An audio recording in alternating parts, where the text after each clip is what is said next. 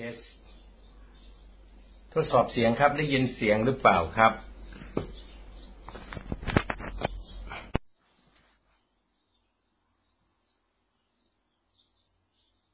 สวัสดีครับ คุณสริสาได้ยินเสียงหรือเปล่าครับ ก็ถ้าได้ยินแล้ว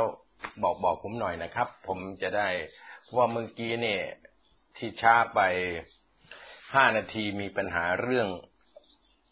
ระบบเสียงนะครับ ระบบเสียงมีปัญหาก็เลยแก้ไขนิดหนึ่ง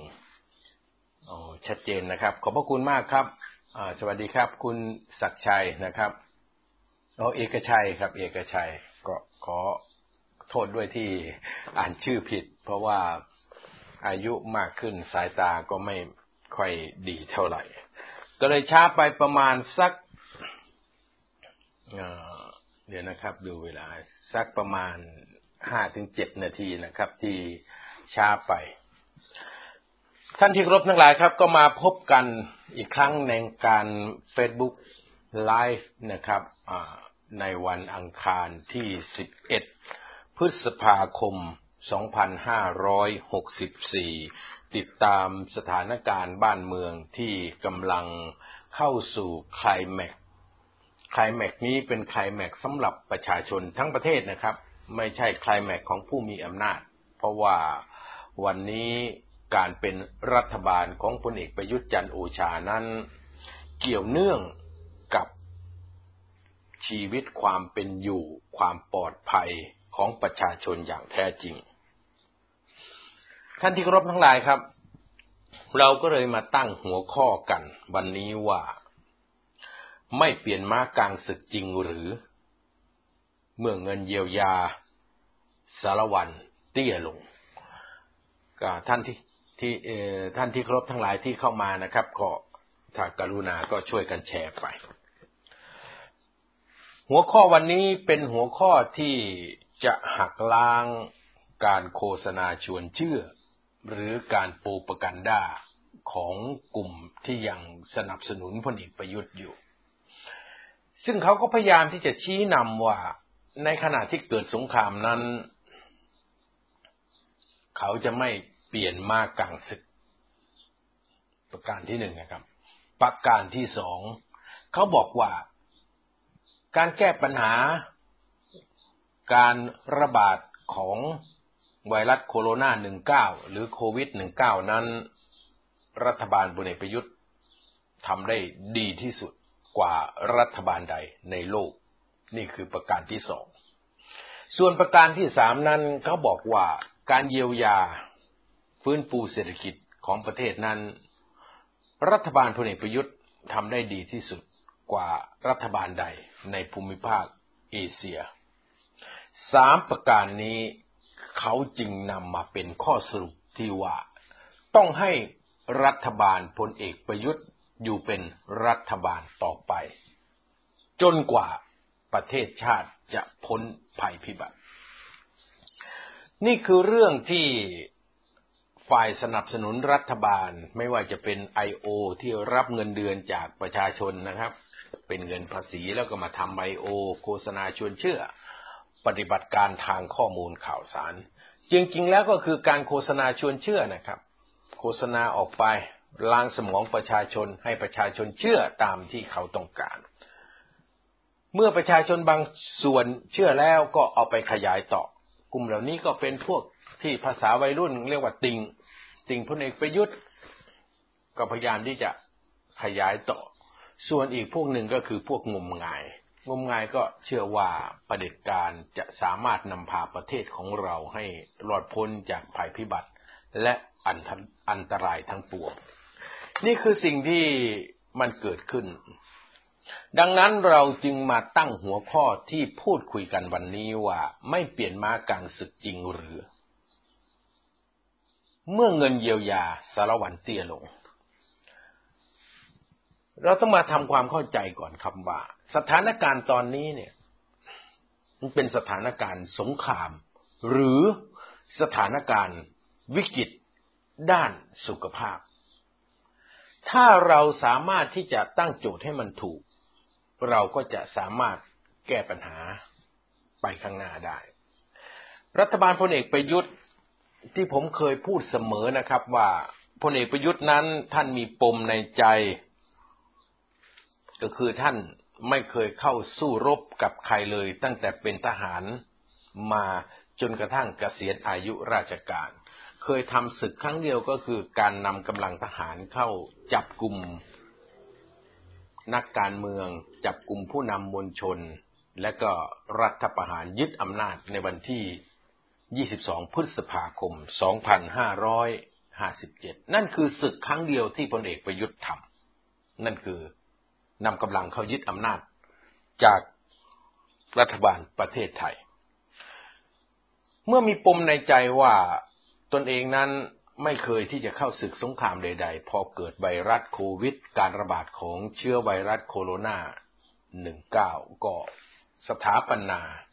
เชื้อไวรัสเชื้อโรคเป็นอริราชศัตรูนำสภาความมั่นคงแห่งชาตินำทหารเข้ามาจัดการ จากวันนั้นจนถึงวันนี้ จากวันนั้นก็คือวันที่ 25 มีนาคมที่ประกาศใช้พระราช กำหนดฉุกเฉิน และให้มีผลบังคับใช้วันที่ 26 มีนาคม 2563 จนกระทั่งถึงวันนี้ วันที่ 11 พฤษภาคม 2564 ทุกอย่างจึงพังและเนรนาดอย่างที่ท่านทั้งหลายได้เห็น ด้วยหลักคิดที่ว่าเชื้อโรคคือศัตรูต้องไม่ให้เข้า มาในประเทศไทย สุดท้ายหลักการนี้ก็ล้มเหลว เพราะลูกน้องพลเอกประยุทธ์ย้ำอีกครั้งนะครับ ผู้ใต้บังคับบัญชาพลเอกประยุทธ์ลูกน้องพลเอกประยุทธ์ร้วนแต่รับสินบน รับสวย รับเงินใต้โต๊ะทำให้แรงงานเถื่อน จากพม่าเข้ามาทำให้มีการเปิดบ่อนการพนันทำให้มีการเปิดค็อกเทลเล้าซ่องโสเพณีขึ้น เป็นแหล่งกระจายเชื้อโรค นี่คือความเป็นจริงครับ ผมสรุปสั้น ๆ ให้ท่านที่เคารพทั้งหลายฟังว่านี่คือความเป็นจริงทำไมคนเหล่านี้ถึงกล้ารับสินบนในสถานการณ์ของประเทศที่วิกฤต เพราะคนเหล่านี้เขาเห็นผู้บังคับบัญชาของเขาเขาเห็นอดีตผู้บังคับบัญชาของเขาที่รับเงินใต้โต๊ะ รับเงินสวยจากแรงงานเถื่อน รับเงินสวยจากเจ้าของบ่อน รับเงินสวยจากเจ้าของซ่อง นำเงินเหล่านี้ไปสร้างความร่ำรวยให้กับตนเอง หลังจากเหลือเงินก็เอาไปซื้อตำแหน่ง เอาไปจ่ายต่อให้กับนักการเมือง เอาไปจ่ายต่อกับผู้บังคับบัญชาที่สูงขึ้นไป เพื่อให้ตนเองมีตำแหน่งขยับขึ้นไปเรื่อยๆ ไอ้ข้าราชการระดับร่างก็เห็นว่า เจ้านายเติบโตด้วยการรับเงินสินบน รับเงินใต้โต๊ะ รับเงินสวย แล้วไปซื้อตำแหน่ง แล้วก็ใหญ่โตใหญ่โตขึ้นเรื่อยๆ ไอ้พวกที่มาใหม่ก็ต้องทำตามครับ มันเป็นวิธีที่ทำกันมาเป็นประเพณีปฏิบัติเป็นวัฒนธรรมสร้างความเจริญเติบโตในหน้าที่ราชการ ประเทศไทยจึงกลายเป็นประเทศที่เอาหัวเดินต่างเท้าถามหาความซื่อสัตย์จากระบบราชการจากข้าราชการแทบไม่ได้เลย จะถามว่าข้าราชการคนไหนไม่เคยรับสินบน จะ สนับสนุนให้มีตำแหน่งหน้าที่ใหญ่ขึ้น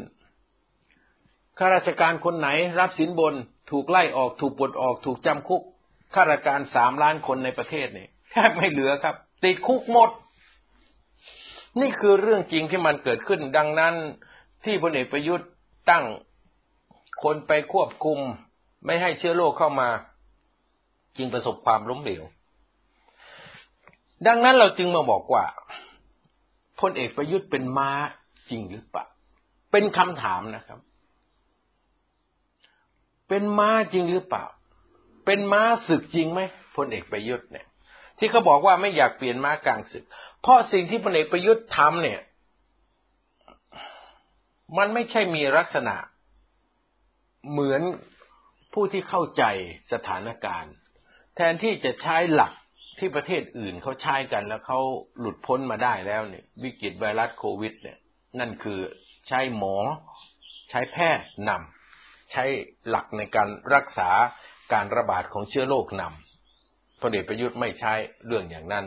พลเอกประยุทธ์อยากจะโชว์ความสามารถของตนเองจึงเอาความมั่นคงนำสุดท้ายก็พังนะครับ เมื่อ เราผู้สนับสนุนพลเอกประยุทธ์บอกว่าไม่อยากเปลี่ยนมากลางศึก มันจึงเกิดคำถามขึ้นสำคัญว่า คนเหล่านั้นเขาเห็นพลเอกประยุทธ์เป็นมาศึก แล้วพี่น้องประชาชนทั้งประเทศเนี่ย เห็นพลเอกประยุทธ์เป็นม้าศึกไหม แน่ใจไหม ว่าประชาชนกำลังขี่ม้าศึกอยู่ หรือขี่อย่างอื่น แต่บางคนบอก ผมว่าประยุทธ์ไม่เป็นม้าพลเอกประยุทธ์เป็นควาย เป็นวัว เป็นลา ก็อาจคิดไปได้ครับ เพราะถ้าเป็นม้าศึกก็ต้องลบทับจับศึกได้ดีกว่านี้ทำกิจการการงานเฉพาะด้านได้ดีกว่านี้ แต่นี่การบริหารประเทศมันล้มเหลวหมด มันจึงเกิดคำถามขึ้นว่าพลเอกประยุทธ์เป็นม้าศึกจริง หรือพลเอกประยุทธ์เป็นอย่างอื่น เป็นอย่างอื่นก็ได้ครับ เป็นควายก็ได้ เป็นกัวก็ได้ อุปมาเป็นลาก็ได้ เป็นแพะเป็นแกะก็ได้ แต่ถ้าหากว่ากลุ่มคนเหล่านั้นเขายืนยันว่าพลเอกประยุทธ์เป็นม้าศึก จริงอะ เป็นม้าศึกตัวจริงเลย ต้องมาดูว่าม้าศึกตัวนี้เป็นม้าศึกที่สมบูรณ์ไหม หรือเป็นม้าศึกที่ขาหักเดินไม่ได้แล้ว จะนำแม่ทัพจะนำขุนทหารเข้ารบทัพจับศึกก็ไม่ได้นะ เพราะม้าตัวนี้เป็นม้าขาหัก เดินไม่ได้ นี่คือความเป็นจริงครับ เราจึงมาดูกันว่า ความจริงแล้วพลเอกประยุทธ์เป็นม้าหรือเปล่า เป็นม้าศึกหรือเปล่า ถ้าเป็นม้าศึกเนี่ย เป็นม้าศึกที่สมบูรณ์ไหม หรือเป็นม้าขาหัก ท่านทั้งหลายครับคำตอบก็ชัดเจนอยู่แล้ว การบริหารการแก้ปัญหาของพลเอกประยุทธ์นั้นล้มเหลวอย่างสิ้นเชิง การระบาดไม่ว่าจะเป็นรอบที่หนึ่งรอบที่สองรอบที่สามซึ่งตอนนี้กำลังจะมีรอบที่สี่นะครับ ซึ่งเป็นความผิดพลาดของพลเอกประยุทธ์เองนั่นแหละที่ปล่อยให้เชื้อไวรัสโควิดสายพันธุ์อินเดียเข้ามาในประเทศไทย ก็สคบเขายืนยันนะครับ รองโฆษกสบค แพทย์หญิงนามสกุลศรีรังสรรค์นะครับ ผมก็จำชื่อท่านไม่ได้ แต่ว่ารู้แต่ว่าท่านเป็นนางงาม ก็ยืนยันแล้วว่า พบไวรัสโควิดสายพันธุ์อินเดียในประเทศไทยแล้ว เอาล่ะครับ ใกล้แล้วประเทศไทย จากมีสายพันธุ์อู่ฮั่นสายพันธุ์เดียว ระบาดรอบสองก็เป็นสายพันธุ์พม่า ระบาดรอบที่สามก็เป็นสายพันธุ์อังกฤษนี่ระบาดรอบสี่เนี่ย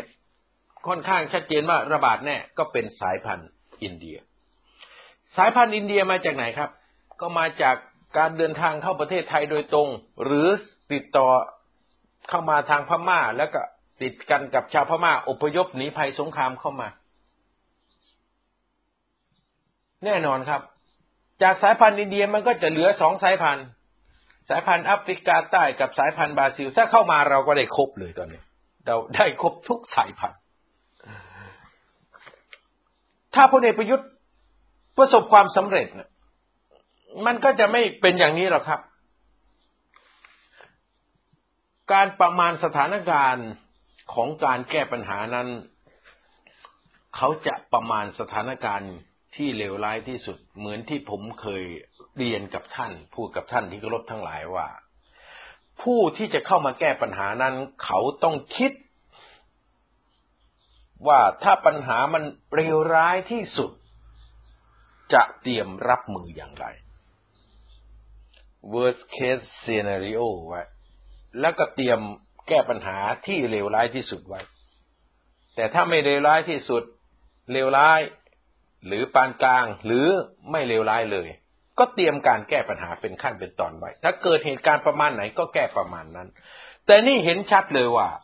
ในระยะเวลาหนึ่งปีที่พลเอกประยุทธ์ ดูแลแก้ปัญหาการระบาดของไวรัสโควิด -19 นั้น ท่านไม่ได้เตรียมอะไรเลย ถ้าเตรียมแล้วเราจะมีรถตรวจเชื้อพระราชทานนะครับ เพียงแค่สิบเอ็ดคันนะแล้วรถตรวจเชื้อของรัฐบาลอยู่ไหนทำไมมีรถตรวจเชื้อไวรัสโควิดในประเทศนี้แค่สิบเอ็ดคัน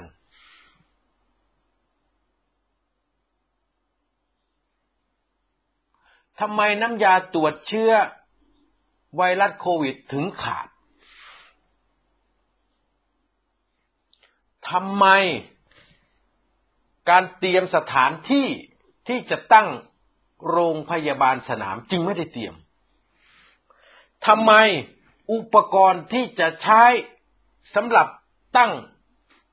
โรงพยาบาลสนามถึงไม่เตรียม ผมพูดเป็นขั้นเป็นตอนนะครับ รถตรวจเชื้อทำไมไม่มี มีเพียงแค่สิบเอ็ดคันจากการรับพระราชทานจากพระบาทสมเด็จพระเจ้าอยู่หัว แล้วของรัฐบาลอยู่ที่ไหนทำไมไม่เตรียมอุปกรณ์ทางการแพทย์ น้ำยาตรวจเชื้อทำไมขาดทำไมโรงพยาบาลสนามไม่หาสถานที่นะครับ สถานที่ต้องหาไว้ก่อนแล้ว เขาว่าต้องเตรียมการทั้งหมดไว้ ถ้าเกิดที่นครปฐมสถานที่ต้องอยู่ตรงนี้ ไม่ใช่พอเกิดแล้วถึงไปหาสถานที่มันต้องเตรียมสถานที่ไว้ก่อน ถึงไม่สร้างโรงพยาบาลสนามก็ต้องมีสถานที่ที่กำหนดไว้แล้วว่า ถ้าเกิดเหตุเลวร้ายที่สุดในนครปฐมโรงพยาบาลสนามต้องอยู่ตรงนี้ ถ้าเกิดเหตุเลวร้ายในกรุงเทพมหานคร โรงพยาบาลสนามต้องอยู่บริเวณนี้ บริเวณนี้บริเวณนี้ ทิศตะวันออกของกรุงเทพจะต้องตั้งอยู่หน้าสถานที่นี้ ใจกลางกรุงเทพต้องตั้งอยู่ตรงไหน ทางทิศตะวันตกทางกรุงเทพตอนเหนือทางกรุงเทพตอนใต้ มันต้องเตรียมสถานที่กำหนดไว้คร่าวๆแล้วสิครับ อันนี้มาประชุมกันเมื่อสองสามวันที่แล้วเพิ่งจะมาตัดสินใจว่าจะเอาบริเวณสถานที่ใดเป็นที่ตั้งโรงพยาบาลสนาม นี่ไม่ได้ทำอะไรเลย อยู่แบบเปลืองเงินภาษีจริง ๆ คนเหล่านี้ เปลืองเงินภาษีมาก ตั้งแต่นายกรัฐมนตรีมาถึงผู้ว่าจังหวัดต่างๆไม่ทำอะไรอยู่ การประชุมมันต้องประเมินเคสที่มันเลวร้ายที่สุดก่อนสิครับ ถ้ามันไม่เลวร้ายที่สุดเนี่ยโอ้ก็ดีละเราก็ไม่ต้องทำแต่นี่ไม่เคยประเมินอะไรเลย สถานที่ตั้งโรงพยาบาลสนามก็ไม่ได้กำหนดไว้ขนาดสถานที่ยังไม่กำหนด ท่านทั้งหลายไม่ต้องไปคิดฝันเลย ว่าไอ้เตียง โรงพยาบาลสนามจะเอามาจากไหน ฉากกั้นจะเอามาจากไหน ห้องน้ำห้องท่า อุปกรณ์ต่างๆ จะเอามาจากไหน แค่สถานที่ยังไม่กำหนดเลยว่า แต่ละจังหวัดจะเอาตรงไหน นั่นแหละมันจบไปแล้วครับ อย่างที่สามยา ที่ใช้ในการแก้ปัญหาไวรัสโควิดเบื้องต้นเลย พาวิพิราเวียเนี่ย ไม่สั่งไว้ พอเกิดการระบาดขึ้นแค่นั้นแหละครับ ปุ้ยเกือบตายกว่าจะได้ นี่พึ่งโอเอวิหารลายตื่นขึ้นมาว่าองค์การเภสัชไปทำสัญญาแล้วจะทำการผลิต ยาพาวิพิราเวีย เองท่านครับ แล้วทำไมมาคิดตอนหนึ่งปีมานี้ทำไมไม่คิดตั้งแต่ตอนมนุษย์ก็บอกไงครับ จัด worst case scenario ว่าเร็วร้ายที่สุดเราจะแก้ยังไง ประเทศอื่นเขาทำอย่างนี้ทั้งนั้นแหละครับ ดังนั้นจึงพิสูจน์ให้เห็นแล้วว่าพลเอกประยุทธ์มันไม่ใช่ม้าศึก แล้วเมื่อตัวพลเอกประยุทธ์ไม่ใช่ม้าศึก ไอ้คนรอบข้างมันก็ไม่ใช่ม้าสิครับ มันก็กลายเป็นลาเป็นล่อไปสิครับ นี่ครับ นี่คือการที่ไม่สามารถจะแก้ปัญหาสถานการณ์ไวรัสโควิดระบาดได้ เพราะไม่ได้เตรียมการอะไรไว้เลย การไม่เตรียมการอะไรไว้เลยนี่พิสูจน์อยู่สองอย่างหนึ่งคือประเมินสถานการณ์ผิดพลาดสองไม่มีสมองที่จะประเมินสถานการณ์อะไรเลย คือคิดไม่ออก แก้ปัญหาเฉพาะหน้าไป ถ้าเราจะเสียเงินจ้างเดือนละแสน กว่าบาทให้นายกรัฐมนตรี เดือนละเจ็ดหมื่นเดือนละห้าหมื่นมาจ้างพวกข้าราชการประจำทั้งหลายแหล่เนี่ยให้มาเตรียมการในการแก้ปัญหาประเทศชาติ แล้วจ้างคนที่ไม่มีสมองคิดไม่ออก จะจ้างไปให้มันเปลืองเงินภาษีทำไมครับ นี่คือเรื่องจริงนะครับ ดังนั้นไอ้พวกที่สลิม หรือพวกที่กำลังเชียร์พลเอกประยุทธ์อยู่นี่ ให้เป็นนายกรัฐมนตรีต่อไปจนกว่าภัยพิบัติ ไอ้ภัยพิบัติของชาติเนี่ย จะจบเนี่ย ผมบอกท่านเลย พวกที่เชียร์นี่แหละอันตราย สมคบคิดกัน เพื่อให้มีภัยพิบัติของชาติอยู่ ภัยพิบัติของชาติก็คือพลเอกประยุทธ์นี่แหละครับ เป็นภัยพิบัติใหญ่หลวงของประเทศนี้เลย ความสามารถไม่ถึง นี่คือความจริงท่านที่เคารพทั้งหลายครับ นอกจาก จินตนาการแผนการและรูปแบบในการแก้ไขการระบาดของไวรัสโควิดไม่มีแล้ว การรักษาพยาบาลก็ไม่จินตนาการ วันนี้เนี่ย บริษัทไฟเซอร์ได้แถลงออกมาอย่างเป็นทางการ มันก็มีผลกระทบเกือบทุกประเทศนะครับแต่ในประเทศของเราเนี่ย มันเหมือนกับการแถลงของบน ของ CEO ไฟเซอร์ หรือบริษัทไฟเซอร์อย่างเป็นทางการเนี่ย ถ้าภาษาบ้านๆก็คือลากพลเอกประยุทธ์ไปตบกลางสี่แยกให้ประชาชนทั้งชาติเห็น เขาบอกว่าทุกประเทศในโลกเนี่ย เขาไปเสนอขายวัคซีนไฟเซอร์ ให้ทั้งหมด ประเทศยากจนประเทศรายได้ปานกลางเขาลด ราคาให้ครึ่งหนึ่ง อย่างกรณีประเทศไทยนี่เขาเสนอตั้งแต่เดือนเมษายน 2563 ท่านทั้งหลายครับ ตั้งแต่หนึ่งปีที่ผ่านมานู่นน่ะ ปีกว่าๆน่ะไฟเซอร์เสนอ วัคซีนให้เราแล้วสามสิบล้าน นี่เขาว่านะ แล้วบอกว่าไม่มีเงินเอาไปก่อนผ่อนจ่ายที่หลัง แต่พลเอกประยุทธ์ไม่เอา แล้ววันนี้ วิ่งตาลีตาเหลือกจะขอซื้อเขายี่สิบล้านโดสทั้งดึงแขนดึงขาเขาขอให้เขาขายให้ อนุทินจะไปกราบเขาด้วยน่ะ ประกาศอย่างเป็นทางการว่ากราบละขอให้ขายไฟเซอร์ให้หน่อย ท่านเห็นไหมครับ แค่นี้หนึ่งปีที่แล้วไฟเซอร์เสนอให้สามสิบล้านโดส เอาไปก่อน ผ่อนที่หลัง เดือนเมษายนครบหนึ่งปี อนุทินไปกราบไฟเซอร์ประยุทธ์ไปขอไฟเซอร์บอกขายให้ผมเถอะยี่สิบล้านโดสแล้วนี่ยังมาให้หมอนี่ไปกราบประชาชนทั่วประเทศแถลงบอกว่าให้มาฉีดวัคซีนเถอะ แอปพลิเคชันหมอพร้อมเนี่ย มีคนลงทะเบียนแค่ล้านห้าแสนกว่าคน แล้วบอกว่าช่วยกันนะครับ ต้องฉีดวัคซีน ใครเลยจะไปกล้าฉีดนะ่ะ ก็วัคซีนฉีดแล้วมันมีปัญหาไงครับ ประชาชนก็กลัวนะ นอกจากกลัวโควิดแล้ว ยังจะมากลัววัคซีนจากจีนอีกฉีดแล้วมีผลข้างเคียง แล้วก็ไม่เคยตอบคำถามเลย ผมจึงบอกให้ว่าพลเอกประยุทธ์ล้มเหลวทั้งการแก้ปัญหาล้มเหลวทั้งการรักษา รักษาโรคกก็ไม่พูดความจริง ประชาชนอยากรู้ไอ้ที่มีข่าวว่าฉีดแล้วเสียชีวิตเนี่ย อยากรู้ว่ามันเป็นผลกระทบจากวัคซีนจริงๆไหมรายแรกน้องผู้หญิงที่ฉีดไป บอกว่าเสียชีวิตเพราะทานอาหารเสริม แล้วมันอาหารเสริมยี่ห้อไหนวันนี้ก็เงียบ ปิดปากครอบครัวเขา พอครอบครัวเขาจะโวยวายก็ปิดปาก นี่เสียชีวิตมากี่รายแล้วครับ เงียบหมด ชาวบ้านมันก็สงสัยสิครับว่าอ้าวบังคับให้ไปฉีดวัคซีน จากจีน แล้วมีข่าวว่าคนนั้นก็เสียชีวิตตรงนู้นก็เสียชีวิตตรงนี้ก็เสียชีวิต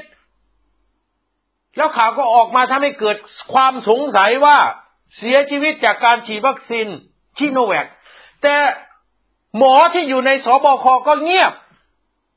เงียบเหมือนเป่าสากเลย ไม่อธิบายเรื่องนี้เงียบ แล้วจะให้ประชาชนเกิดความมั่นใจได้อย่างไร ก็ประเทศอื่นมันไม่มีนะครับ คนเขาฉีดไฟเซอร์ก็ไม่เป็น ฉีดโมเดอร์นาก็ไม่เป็น แม้แต่กระทั่งคนจีนเองเขายังไม่ฉีดซีโนแวคเขาไปฉีดซีโนฟาร์ม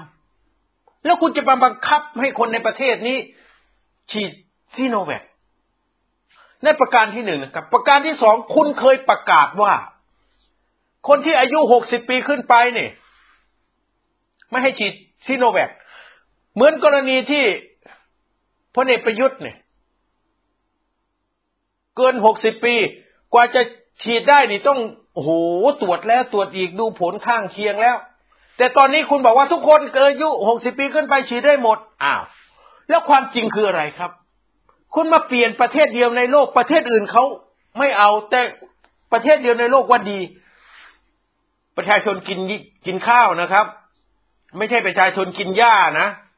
เขาก็ต้องห่วงชีวิตเขาสิครับ ดังนั้นกระบวนการที่รณรงค์ไปให้คนฉีดวัคซีนของรัฐบาลประยุทธ์จึงล้มเหลว ผมบอกเลยครับ ล้มเหลวไม่มีใครไปฉีดหรอก ถ้ายังเป็นชีโนแวคอยู่ บังคับฉีดก็ฉีดแต่น้อย แล้วอย่ามาพูดนะครับ ว่าวัคซีนที่ดีที่สุดคือวัคซีนที่เรามีอยู่ ประทานโทษ คนพูดอย่างนี้เนี่ยมันต้องเจอพี่น้องประชาชน ใช้อะไรอะ ปิดปากสักหน่อย วัคซีนที่ดีที่สุด คือวัคซีนที่รัฐบาลไปจัดวัคซีนที่ดีที่สุดมาให้ประชาชน ไม่ใช่วัคซีนที่เรามีอยู่ มีใครในโลกนี้ห้ามไม่ให้ รัฐบาลไทยไปซื้อวัคซีนที่ดีไหมครับ มีคนในประเทศไทยสักคนที่ห้ามไม่ให้ ประเทศไทยไปซื้อไฟเซอร์ ไปซื้อมูโรนามาฉีดให้คนไทยไหมครับ ไม่มีประชาชนคนไหนห้ามเลย มีแต่บริภาค มีแต่ด่าว่ารัฐบาลทำไมเอาวัคซีนที่ห่วยที่สุดในโลกมาฉีดให้กับประชาชนทำไมรัฐบาลไทยลงทุนผลิตวัคซีนที่ห่วยเป็นลำดับสองของโลก เพื่อจะฉีดให้คนไทยทำไมไม่หาวัคซีนที่มันดีที่สุดในโลก ไม่ลำดับหนึ่งก็ลำดับสองมาฉีดให้คนไทย ทั้งที่เงินนั้นก็เป็นเงินภาษีของคนไทย ไม่ใช่เงินของครอบครัว ไม่ใช่เงินวงตระกูลของรัฐบาล คนใดสักคน ล้มเหลวเห็นไหมครับ ล้มเหลวทั้งการป้องกัน ล้มเหลวทั้งการรักษา จึงตั้งคำถามว่าพลเอกประยุทธ์เป็นม้าศึกจริงหรือเปล่า หรือเป็นอย่างอื่น ถ้าเป็นม้าศึกอะให้เป็นม้าศึกเลย เป็นม้าศึก ขาหักหรือเปล่า ถ้ายังขาหักนี่จะใช้ไปลบได้ไหมคนไทยนี่จะไปนั่งม้าขาหัก เพื่อออกไปจาก สมรภูมิลบอย่างปลอดภัยได้ไหม มันก็ไปไม่ได้ครับ ดังนั้นพลเอกประยุทธ์เนี่ยคือปัญหาคือภัยพิบัติ มีประยุทธ์ก็มีโควิด หมดประยุทธ์ก็หมดโควิด นี่ผมเชื่ออย่างนั้นครับ เพราะเรื่องนี้เกิดขึ้นในต่างประเทศแล้ว ตอนประธานาธิบดีโดนัลด์ทรัมป์เนี่ยเป็นประธานาธิบดีโอ้การระบาดของไวรัสโควิดในสหรัฐอเมริกาหนักมาก แต่นายทำก็ไม่สนใจไม่ทำอะไรเลยว่าไปแบบนายโดนั่นทำแต่พอเปลี่ยนประธานาธิบดีจากนายโดนั่นทำเป็นโจไบเดนหนึ่งร้อยวันแค่นั้นแหละครับ สถานการณ์โควิดในประเทศสหรัฐกับหัวกับหางจากหน้ามือเป็นหลังเท้าเลย ทุกอย่างดีขึ้นหมด การเยียวยาก็ดีขึ้น การรักษาพยาบาลก็ดีขึ้น การ ควบคุมก็ดีขึ้น จากวันละหลายแสนตอนนี้ เหลือวันละไม่กี่หมื่นคน แล้วก็จะลดน้อยลดน้อยลงเรื่อยๆนี่ฉีดได้มากกว่าสองร้อยล้านคนแล้ว ท่านที่ครบทั้งหลายครับ นี่คือความสามารถของผู้นำไงครับพลเอกประยุทธ์จึงไล่ความสามารถไม่ไม่สามารถจะพาประเทศออกจากวิกฤตนี้ได้หรอกครับ นี่นะ ป้องกันก็ไม่ได้ ล้มเหลวแล้ว รักษาพยาบาลก็ไม่ได้ล้มเหลวแล้วจะมาฟื้นฟูชีวิตอีก โอ้โหแต่ก่อนท่านครับ เยียวยาหมื่นห้าเดือนละห้าพันห้าพันพอระบาดรอบสองเยียวยาเจ็ดพันเดือนละสามพันห้าสามพันห้ารอบสามสองพันเดือนนี้หนึ่งพันเดือนหน้าสองพัน ถ้ามีรอบสี่นี่ผมบอกว่า เยียวยาไม่เกินห้าร้อยเดือนนี้สองร้อยห้าสิบเดือนหน้าสองร้อยห้าสิบมันเห็นชัดนี่ครับว่า เงินเยียวยาที่พลเอกประยุทธ์มาใช้น่ะ มันสารวันเตี้ยลงเตี้ยลงเตี้ยลง จากหมื่นห้าเหลือเจ็ดพันจากเจ็ดพันเหลือสองพันมันเป็นแนวโน้มที่ดีขึ้นไหมครับ เอาความเป็นจริงเลย มันจะฟื้นชีวิตได้ไหมขนาดสมัยก่อนได้หมื่นห้าคนก็ยังด่ากันคมละ ประเทศไทยได้หมื่นห้าเดือนละห้าพันญี่ปุ่นได้เก้าหมื่นได้แสนสองต่างกันมากเลย ไม่ต้องพูดถึงสหรัฐอเมริกาคิดไว้เชื่อไปเลย ขนาดโดนนั่นทำเนี่ย ว่า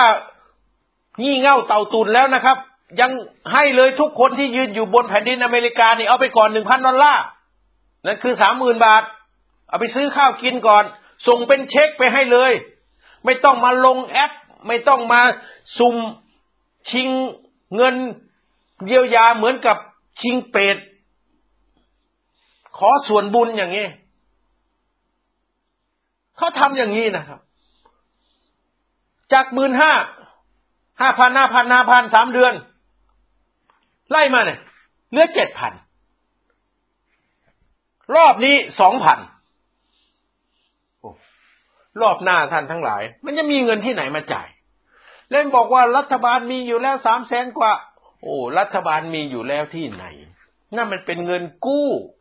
ยังไม่รู้เลยว่าจะไปกู้จากไหนมา มีแต่ตัวเลข รัฐบาลทำลายธุรกิจเกี่ยวกับอาหารทั้งหมด ผมบอกเลยร้านอาหารเจ๊งวันนี้ ธุรกิจเกี่ยวเนื่องจากร้านอาหารร้านกินดื่ม เจ๊งวันนี้ เพราะนโยบายของประยุทธ์ พราะเด็กประยุทธ์ ผมว่านับครั้งได้ในชีวิตที่นายคนนี้เนี่ยเข้าไปในร้านอาหารแล้วกินข้าวแล้วก็จ่ายเงินเอง ฟังผมไว้นะครับ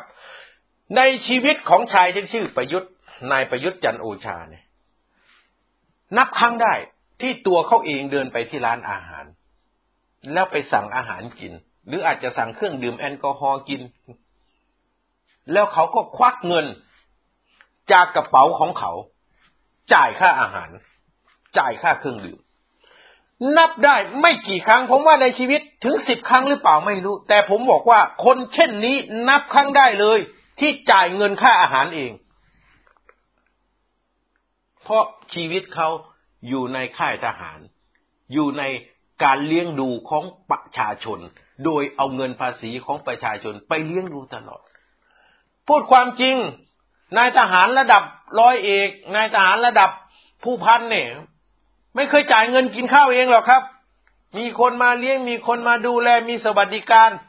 จึงไม่รู้เลยว่าไอ้ธุรกิจเกี่ยวเนื่องกับร้านอาหารนี่ ไล่มาตั้งแต่ร้านอาหารข้างทางลาบก้อยส้มตำก๋วยเตี๋ยวลาดหน้า มาจนถึงร้านอาหารที่ติดแอร์มาจนถึงร้านอาหารที่ขายเครื่องดื่มแอลกอฮอล์เป็นขับเป็นบาร์มูลค่า เรื่องนี้นี่มันมากถึงสิบยี่สิบเปอร์เซ็นเป็นรายได้ใน GDP ของประเทศเลยนะ แต่พลเอกประยุทธ์นี่ทำลายตรงนี้ทำลายกี่รอบครับสามรอบแล้ว รอบที่หนึ่งสั่งปิดร้านอาหาร รอบที่สองก็ปิดร้านอาหารอีก รอบที่สามก็ปิดอีก ท่านครับ มันสามรอบแล้ว ร้านก๋วยเตี๋ยวก็ปิด ร้านขายข้าวแกงก็ปิด ด้วยความเข้าใจว่า ประชาชนจะไม่มากินข้าวนอกบ้าน ให้ขายแล้วก็ซื้อกลับไปกินที่บ้าน โอ้โห เป็นความคิดที่ ผมว่าคนคิดเนี่ยนะมันไม่มีสมองจริง ๆ เรื่องนี้นะคุณทำลายเขา นอกจากทำลายรายได้ของเขาแล้ว ยังทำลายรายได้ของลูกจ้างรายวันที่เขาจ้างมาอีก เป็นวงจรที่ทำให้ทุกอย่างมันจบสิ้นเลยประเทศนี้พลเอกประยุทธ์ไม่เคยออกจากบ้านตอนกลางคืน กลับมาเข้ามาทำงานเสร็จแล้วเข้ามาอยู่ที่บ้าน มีหมดทหารรับใช้ อยากกินน้ำส้มได้กิน อยากกินน้ำหวานได้กิน อยากกินน้ำอารมณ์ได้กิน อยากกินน้ำชากาแฟได้กิน พูดง่ายๆพลเอกประยุทธ์เทศกินน่ะ ประชาชนมันต้องขนขวาย อย่าว่าแต่หาเช้ากินค่ำเลยครับ ไม่ทันแล้ว วันนี้หาเช้าต้องกินเช้า เพราะถ้าไม่กินนะไม่ได้กิน แต่คนที่บริหารประเทศอยู่วันนี้เนี่ย มันไม่ได้มีวิถีชีวิตแบบประชาชน ไม่เคยเลยสักครั้งหนึ่งในชีวิตที่เขาจะใช้ชีวิตแบบประชาชน แล้วเขาจะมาเข้าใจประชาชนได้อย่างไร คนอย่างนี้เนี่ยครับ เป็นภัยพิบัติต่อชาติจริง ๆ ใครที่อุ้มพลเอกประยุทธ์อยู่ตอนนี้ก็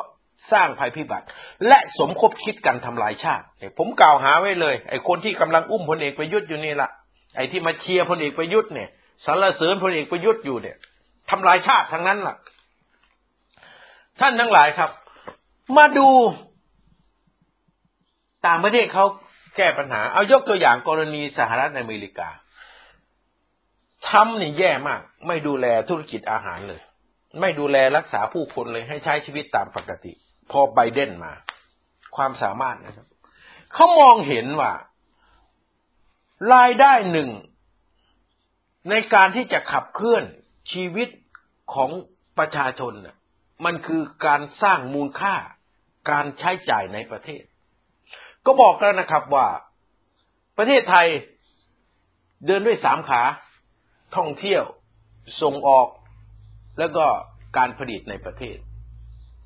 ท่องเที่ยวก็มีบริการมีโรงแรมมีอะไรก็อยู่ในภาคนั้นไป ส่งออกก็ธุรกิจอุตสาหกรรมเกี่ยวเนื่องมากมายส่งออก แล้วก็ในประเทศ ธุรกิจร้านอาหารร้านกินดื่มตั้งแต่ก๋วยเตี๋ยวข้างทางไปจนถึงร้านขับบาร์ห้องติดแอร์ก็คือการบริโภคในประเทศ หลายประเทศเขาก็คิดอย่างนี้ครับ ประธานาธิบดีโจไบเดนเขาตั้งกองทุนขึ้นมา แต่ในความคิดของพลเอกประยุทธ์ไม่เคยมีเรื่องนี้เลย เขาบอกตั้งแต่ประกาศวันแรกว่า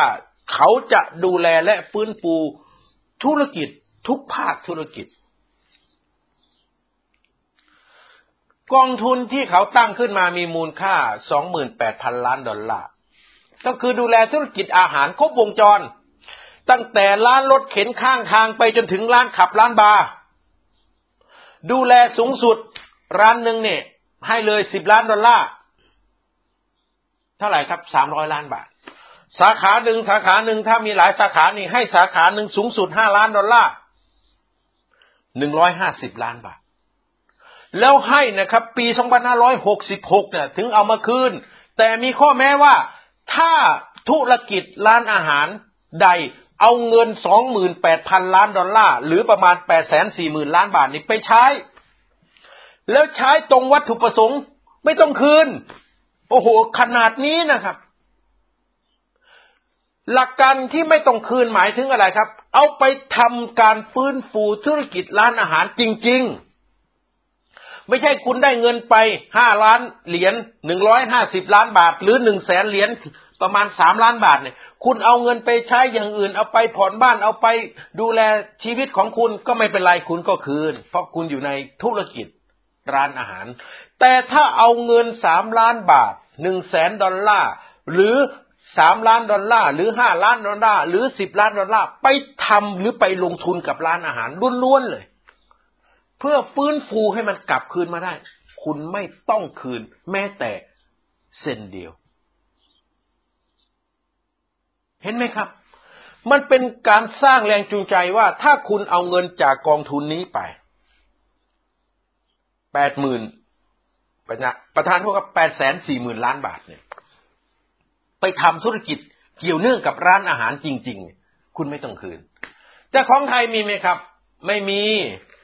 การเยียวยาของรัฐบาลพลเอกประยุทธ์นั้น ไม่ใช่การเยียวยาจริง แต่เป็นการเยียวยาแบบหวังผลทางการเมืองซื้อเสียงล่วงหน้า แล้วรัฐบาลอย่างพลเอกประยุทธ์มันจะมีข้อดียังไงครับ เพราะมันทำเฉพาะการซื้อเสียงล่วงหน้า จ่ายเป็นตัวบุคคล ลงทะเบียน ชิงเงินรางวัล อย่างนี้มีที่ไหนในประเทศ ในโลกนี้เขาทำกัน ประเทศไหนในโลกนี้เขาทำกันมีไหมครับ ไม่มี ท่านที่ครบทั้งหลายครับ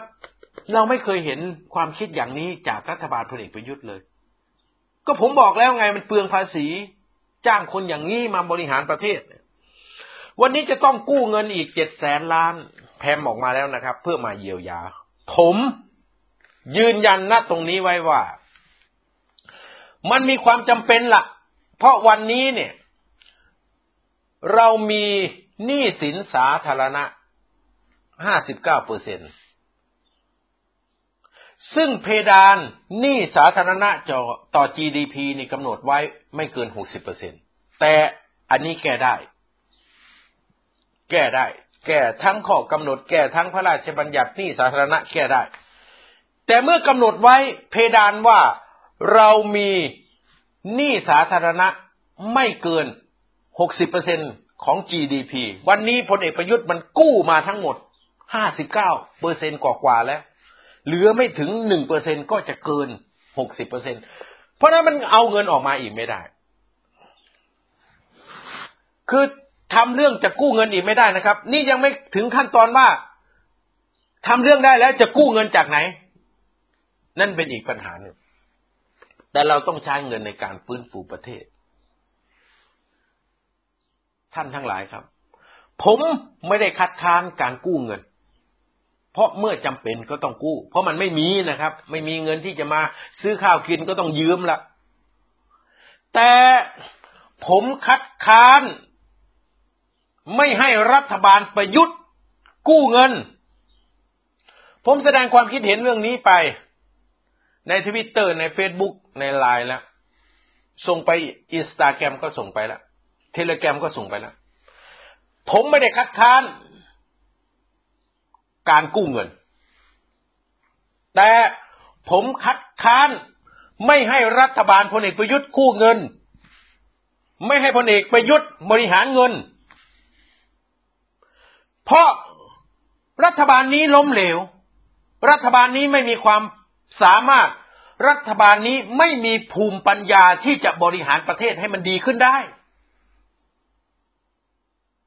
เงินกู้หนึ่งล้านล้านบาทชัดเจนที่สุด ตั้งแต่ปีที่แล้วจนถึงวันนี้ยังใช้ไม่หมด และที่ใช้ไปก็ไม่ถูกตามเป้าประสงค์สักอย่าง เงินสี่หมื่นห้าพันล้านที่จะนำไปใช้ในการป้องกันการระบาดของไวรัสโควิด อนุมัติเพียงแค่สองหมื่นล้าน ในเงินที่อนุมัติสองหมื่นล้านนั้น ให้ใช้จริง ๆ แค่ห้าพันล้านบาท นั่นก็คือล้มเหลว มันจึงเกิดปัญหาการระบาดอย่างไม่จบสิ้นไงครับ นี่คือเรื่องจริง ก็รัฐบาลไม่มีความสามารถ รัฐบาลไม่มีภูมิปัญญา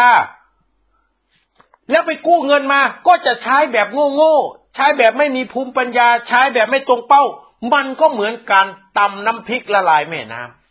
ำแก้ไขปัญหาอะไรไม่ได้เลย ประเทศก็ไม่หลุดพ้นจากวิกฤตไวรัส ไม่หลุดพ้นจากการจมปักในความล้มละลายทางเศรษฐกิจ สุดท้ายชีวิตประชาชน ก็ตกอยู่ในความลำบากทั้งกลัวติดโรคทั้งกลัวตายเพราะสุขภาพ ทั้งอดข้าวตายไม่มีข้าวจะกิน แล้วจะไม่ได้บอกว่า ประยุทธ์คือภัยพิบัติได้ยังไง จะไม่ให้ประชาชนเชื่อว่าภัยพิบัติของชาติวันนี้ก็คือประยุทธ์ได้อย่างไร ดังนั้นการรักษาพลเอกประยุทธ์ไว้ก็คือการเอาประเทศอยู่กับภัยพิบัติ ถ้าอยากให้ประเทศไทยอยู่กับภัยพิบัติไปตลอด ก็เอาประยุทธ์เป็นนายกรัฐมนตรีต่อไปครับ ผมบอกเลยนะ ว่าความอดทนของพี่น้องประชาชนน่ะ ถึงวันมันก็หมดเหมือนกันนะครับ มันไม่ใช่เรื่องเล่นๆนะ คนโมโหหิวเนี่ย เคยไหมครับ ท่านทั้งหลายที่ฟังผมไล่อยู่ตอนนี้เคยโมโหหิวไหมหิวข้าวแล้วโมโหเนี่ยอย่าให้ประชาชนเป็นอย่างนั้นนะ มันเกิด การทำลายล้างทุกอย่างมาแล้ว อย่างกรณีที่เขาพูดเล่นกันในอดีตเนี่ย ไม่มีขนมปังกินก็ให้ไปกินเค้กสิแค่ประโยคนี้นะ่ะ ไม่รู้ว่าพูดจริงหรือไม่พูดจริงเนี่ยจะไม่คนทั้งชาติโกรธแล้วอะไรเกิดขึ้นครับ พังทลายไปหมด ประเทศจะให้คนโง่ๆอย่างพลเอกประยุทธ์บริหารชาติให้ล่มจมได้ต่อไปเหรอผมถามจริงๆเถอะ ทุกภาคส่วน ท่านจะยอมให้คนโง่ๆคนไม่มีภูมิปัญญาอย่างนี้บริหารประเทศไปจนเราพังทลายกันไป ไม่มีโอกาสฟื้นเลยเหรอ ก็ผมอธิบายมาให้เห็นหมดแล้ว ดังนั้นท่านที่เคารพทั้งหลายครับ ผมจึงสรุปวันนี้ว่าพลเอกประยุทธ์ไม่ใช่ม้าศึกพลเอกประยุทธ์เป็นอย่างอื่น หากแม้นว่า สลิมเชื่อว่าประยุทธ์เป็นม้าศึก ก็เป็นม้าที่ขาหักแล้วนำไป ลบทับจับศึกที่ไหนไม่ได้ และเมื่อพลเอกประยุทธ์ไม่ใช่ม้าศึก ถึงแม้เป็นม้าศึกก็เป็นม้าศึกขาหัก กระบวนการที่จะนำประเทศออกจากวิกฤตนั้น จึงไม่มีทางที่จะเป็นไปได้เลย จุดเริ่มต้นของการแก้ไขปัญหาคือ เอาพลเอกประยุทธ์ออกไป เอาคนใหม่มาทำจะด้วยวิธีการอย่างไรก็ต้องทำถ้ายังดันทุลังไปอย่างนี้อยู่ เราจะร้องเพลงชาติไทย ให้ไทยฟังนะมันจะไม่มีชาติเหลืออยู่นะครับ เราจะร้องเพลงชาติไทยนะ ให้ไทยฟัง มันถึงขนาดสิ้นชาติจริง ๆนะครับ ไม่ได้พูดเล่นเลยเรื่องนี้จำประวัติศาสตร์หยวนซื้อขายได้ไหมจำประวัติของนิโคลายชาวเชสกูได้ไหมจำประวัติศาสตร์ของตีโต้ได้ไหมหลายๆ มันจะรวมกัน จำเรื่องราวของฟรานซิสโกฟังโกได้ไหมนี่ผมพูดให้ท่านทั้งหลายไปหาคนเอง แล้วมันเกิดอะไรขึ้นกับประเทศนั้น ๆ ดังนั้นครับ ก็ถึงบทสรุปที่เราจะสรุปกันวันนี้ว่า จงเรียกร้องไปที่คนที่หนุนพลเอกประยุทธ์อยู่ จงบอกพวกเขาว่า เขา กำลังทำลายชาติทำลายประชาชน โดยการสมคบคิดกัน เพื่อเอาพลเอกประยุทธ์เป็นนายกรัฐมนตรีต่อไป วันนี้ผมไทยกรพลสุวรรณขอลาท่านที่เคารพทั้งหลายไปก่อนนะครับ พรุ่งนี้มีโอกาสมาพบกันอีกครั้งหนึ่ง สวัสดีครับ